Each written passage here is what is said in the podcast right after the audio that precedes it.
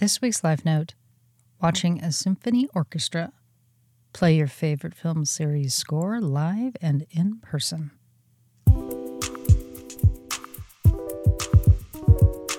Welcome to Life Notes from Chair 17, a podcast dedicated to sharing life stories, wisdoms, and inspirations as we navigate life's journey. Host CH aims to share thoughtful perspectives and insights from her own life journey, as well as those of special guests and contributors.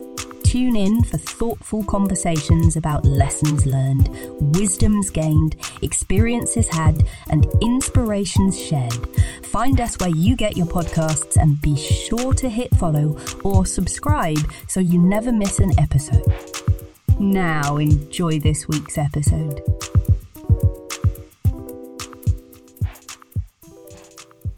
Alrighty, welcome back in, friends, to another episode of Life Notes from Chair 17.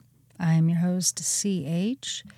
Thank you once again for finding me in this corner of the podcast universe. New listeners, welcome. Thank you so much for tuning in. I hope you will enjoy what you hear and continue to tune in. Returning listeners, as always, I continue to appreciate your support. Thank you so much. Uh, as I look to grow this podcast, and you all happen to be tuning in from a platform where you can leave, uh, hopefully, a positive rating, uh, it would help us out a lot if you did so. Uh, it's all about the algorithm these days.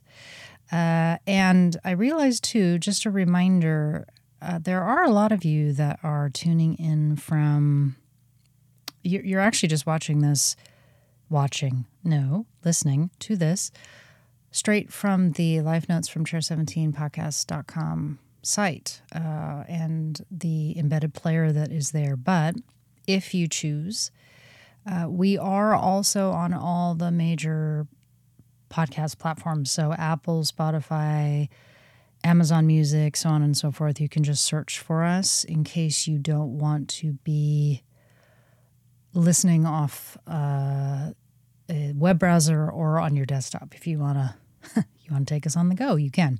So just a, a PSA reminder that we are available on all major podcast platforms. Easy to find us. There are links directly to our show on the homepage of our website, life notes from chair17podcast.com. So up to you. Either way, I appreciate you tuning in. Um, so, for this episode, I wanted to talk again. you know, I love music. You know, I love live music. You know, I love musical experiences and musical inspiration. And I have another one for you. Uh, and my reason for doing this particular episode is I realized as I was thinking, well, I was inspired by it. And as I was thinking about it, if someone had told me when I was a lot younger, maybe preteen, early teen, that you could go to a symphony orchestra music experience and watch your favorite film while they played the music for you, I would have been quite excited by that. And so I thought I would share a little bit about this experience in case you are not familiar or don't know that these are there are some opportunities in certain cities throughout the US and throughout the world uh, that offer this. And it's a great way to, if you've never thought about going to a symphony and seeing one because you think it is just maybe classical music that doesn't interest you or it's stuff that why would you go? Uh, this might make you think a little differently. So this was of course not in las vegas obviously. And it wasn't even bach or beethoven. It was just good old harry ron hermione professor snape professor mcgonagall professor dumbledore. You might be understanding where I'm going with this, it is, drumroll please, the Harry Potter concert series. Yes, I am a Harry Potter fan. Late to the party, Harry Potter fan, though. I didn't come to really come into it until I was in my, gosh, I guess late 30s. But we might have a whole other episode on that. Um, if you aren't familiar, the Harry Potter film has what is called the Harry Potter concert series, and it is a film concert series that travels the world partnering with local symphony orchestras to perform the musical score of the film while you watch the movie live in the concert hall. So, bar for bar, note for note, so much so that you can forget, I'm guilty of this, that the music is being played live in front of you on stage versus coming out of the film itself. And it's not just for Harry Potter. So there are other film series that do this. Uh, Star Wars is one that comes to mind. There are one off films that also can do this and might come through certain cities and, and certain orchestras. Uh, Nightmare Before Christmas, I had the opportunity to see that last year.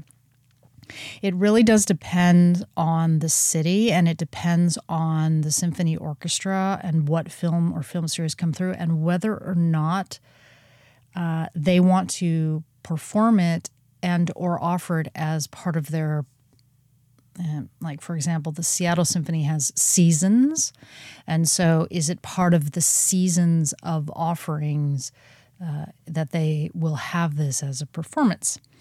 And fully know that not every city is going to have it not every symphony orchestra is going to is going to be able to play it or they're going to take it in as part of their season of performance. Uh, and not everybody can get to a city to see one if they do. But if you do, and if it is not a huge stretch for you to get to go see it, or even if it is because you're just now super intrigued, I highly recommend it. It's very much like the Vegas experience that I talked about a couple episodes back, where you know, you can see a very, your favorite artist in a very different kind of setting, a smaller, more intimate venue if you take in a Vegas show, obviously the sphere notwithstanding. But in this case, in seeing a symphony orchestra, it is, dare I say, almost a hip and cool way to experience it, especially if, like me, you may have grown up literally not having any sense of just how cool it is to see the synchronicity of a symphony performing for you. Because I fully admit it was not on my radar as a young person. And when I say younger, I'm I'm referring to preteen, maybe early teen. I will fully own that when adults might have said to me, "Oh, we're going to the symphony," I said, even with my love of music, I probably said that sounded really boring. Thanks, I'm not interested. Or, yay, cool. Uh, what am I supposed to do with this? I cringe, obviously, at that now. And sincerest apologies to any music instructor or educator that is listening. Clearly, I'm making up for lost time on that. But because I'm old enough now to say that back when I was younger, there wasn't really this sort of film concert series featuring symphonies in different cities and towns with cool movies going and playing at the same time. I don't remember it. I don't ever remember my parents saying to me, Hey, guess what? You know Star Wars. Do you want to go watch the film again and hear the music be performed live for you? I'm pretty sure if I had had that said to me or knew even something remotely close to that, I would have jumped at the chance. So, cut to present day or in the last few years when I learned A, this was a thing, B, I lived in a city that had a fabulous symphony, the Seattle Symphony, and C, Harry Potter was doing this as part of a concert series, I instantly ask, So, where do I get tickets? And I think the Potter series is unique because obviously there's a lot of films right? So it's been going on for several years, and it should come as really no surprise either that given I do have such a love of music, I have always personally loved listening to film scores. I have countless soundtracks from some of my favorite films just because I love the score so much. Under the Tuscan Sun, my all-time fave. If I if I really just need sort of lift my spirits up and have happy life music going somewhere in the background, I always tune I always tune in and turn on Tuscan. It's my go-to. Plus I always envision myself in Tuscany as it plays, one can dream. But for me, film score, which is predominantly those instrumental bits that flow through the film. So some of you might be thinking, what is isn't that just the same thing as a soundtrack? Yes, it is. But soundtracks can also encompass, uh, you know, particular songs that some major artists might do just for the film. But the score is all that orchestral, composed music that flows through the film that beautifully punctuates what you are seeing and hearing in the telling of the story through the actors and the script and the director, the costume, the setting, etc. And I like to think of it as it's that bit of music that gets you maybe to laugh in a certain moment, but it oftentimes is that bit of music that gets you to cry. And, and particularly in my case, usually around a beautiful string arrangement, which just happened. So, spoiler alert if you have not seen Harry Potter and you want to go see it, you're probably going to need to catch up on the series at least through film six before you listen to the next thing that I'm going to say, because it's a massive spoiler. If you don't care about spoilers, you can continue to listen in, but I give you the space to walk away now if you don't want to be spoiled. Um, but when we're talking about powerful moving pieces of film score, Dumbledore's Farewell, which comes from the sixth film, which is The Half Blood Prince, composed by Nicholas Hooper, is just it's just pitch perfect, beautiful, poignant, sad, powerful, all of the above. I had been waiting almost five, I think five years to hear this piece played, given I started going to attend the concert series. Uh, I think back in 2017 or 2018 was the first time I got to go and see one. And I counted out how, uh, or approximated how many years it would take for the Half Blood Prince to come through the Seattle Symphony so that I would be able to hear this particular piece. And I calculated out kind of right. COVID kind of threw a wrench in the system, so it added a it added a bit more time, but it made it all the more worth the wait. Um, it's just such a sad, powerful piece of music that builds beautifully. And it it's a fitting piece of music to mark such a deeply well, a monumental moment in the film series, but also just a really deeply sad and tragic part of the series. And the Seattle Symphony, I swear, they had my whole heart as they played this piece, and you could hear, um, you could hear once it ended, sort of sniffles in the concert hall. So I'm I'm not the only one that was uh, really moved by by hearing it live down in front.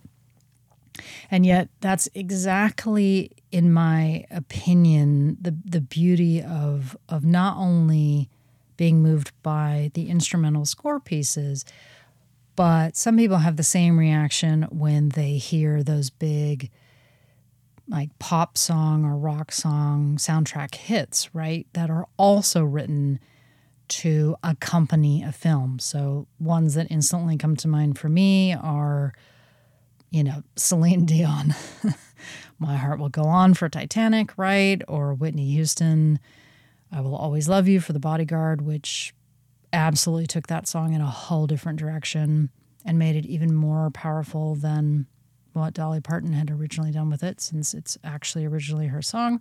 I also think about uh, Lady Gaga's "Shallow" for "Stars Born." I mean, there's there's a number of ones. There's also the ones that get you fired up, like, I mean, how many times have we all heard uh, Kenny Loggins' uh, you know, Danger Zone, right? The Blue Angels play that when they perform in air shows here in the United States. So, music of a film is as important as the story and the acting, the directing, the setting itself, and in both cases, right? So, the score, and if that film happens to have some like particular theme song that also accompanies it that might be released for broader play somehow. I used to, I would you normally say on radio, but it could be just released now in any platform to accompany the magic of the film. And it's really cool when films manage to do to do both. Like they have a great score, but they also have a really catchy main title pop song. Um, and I a recommendation sidebar a great film to watch that basically has an actual character who is a film composer is The Holiday uh, with Cameron Diaz, Jude Law, Kate Winslet, and Jack Black. The film is fabulous, and it's actually a good time of year as we round out well, at the time of this recording, we are rounding out 2023 and we are heading into the holiday season. It's one of my favorites to watch um, at this time of year, but really any time of year. I have the soundtrack. But Jack Black's character is a film composer.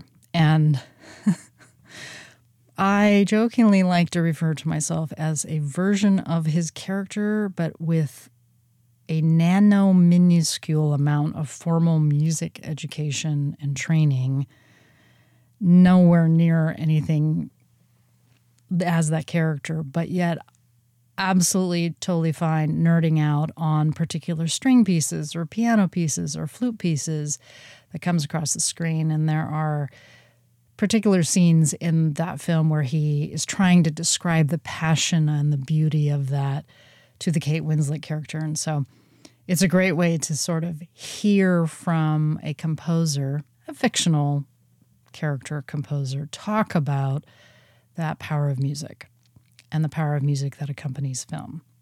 And in this particular case, when you get to sit inside a concert hall and you get to watch both a film that you enjoy with a live orchestra that is playing the music to that film it's pretty special.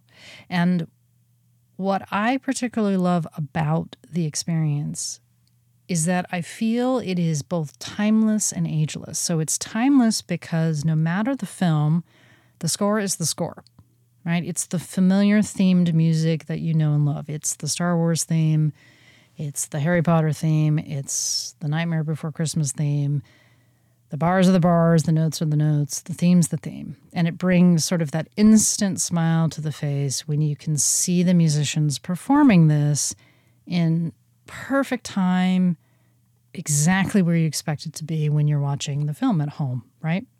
But more than timeless, this experience I feel is ageless. So, again, as someone who grew up thinking that symphony orchestra performances were not for me, that it was for people much older than me, or maybe people that were really focused on maybe music their whole life or something to this effect. That is absolutely not the case with the concert series performance. You can be any age, any generation, any level of interest, any level of film interest. I've seen everyone from grandparents to husband wife date night to entire families to cosplayers, right? And when I see such a wide swath of ages and generations, I think it completely def- redefines what it means to go see musical arts live. to see a symphony perform live. And it can develop that love of music and music arts from a whole different lens. It isn't, you know, the parent taking their younger child to do a quote unquote adult life music experience, or it isn't just music aficionados coming to take in the brilliance of, you know, these masterful musicians. It's really everyone coming together in almost kind of a fan convention like approach to enjoy it and to enjoy it from a completely different way and to share that enjoyment with everybody.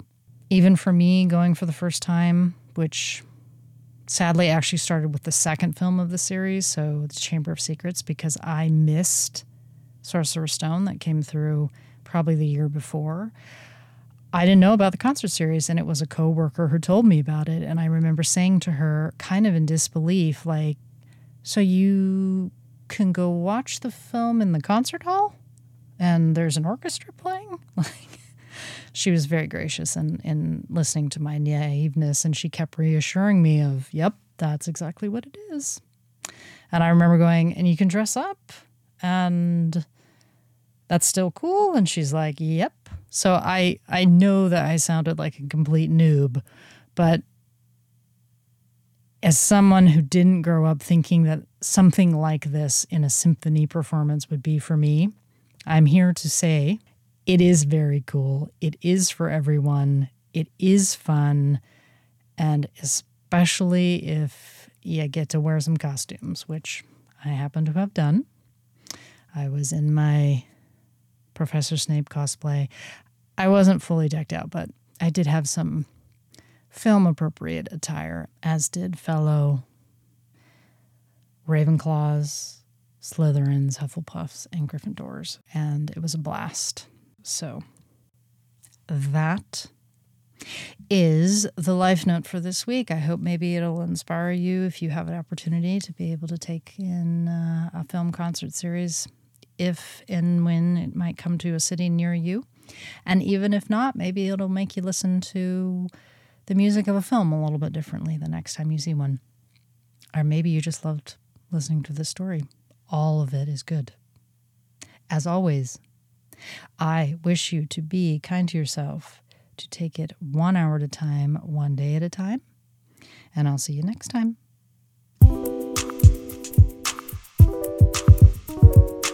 Thank you for tuning in to another episode of Life Notes from Chair 17. Remember to follow and subscribe so you never miss an episode. We'll see you next time.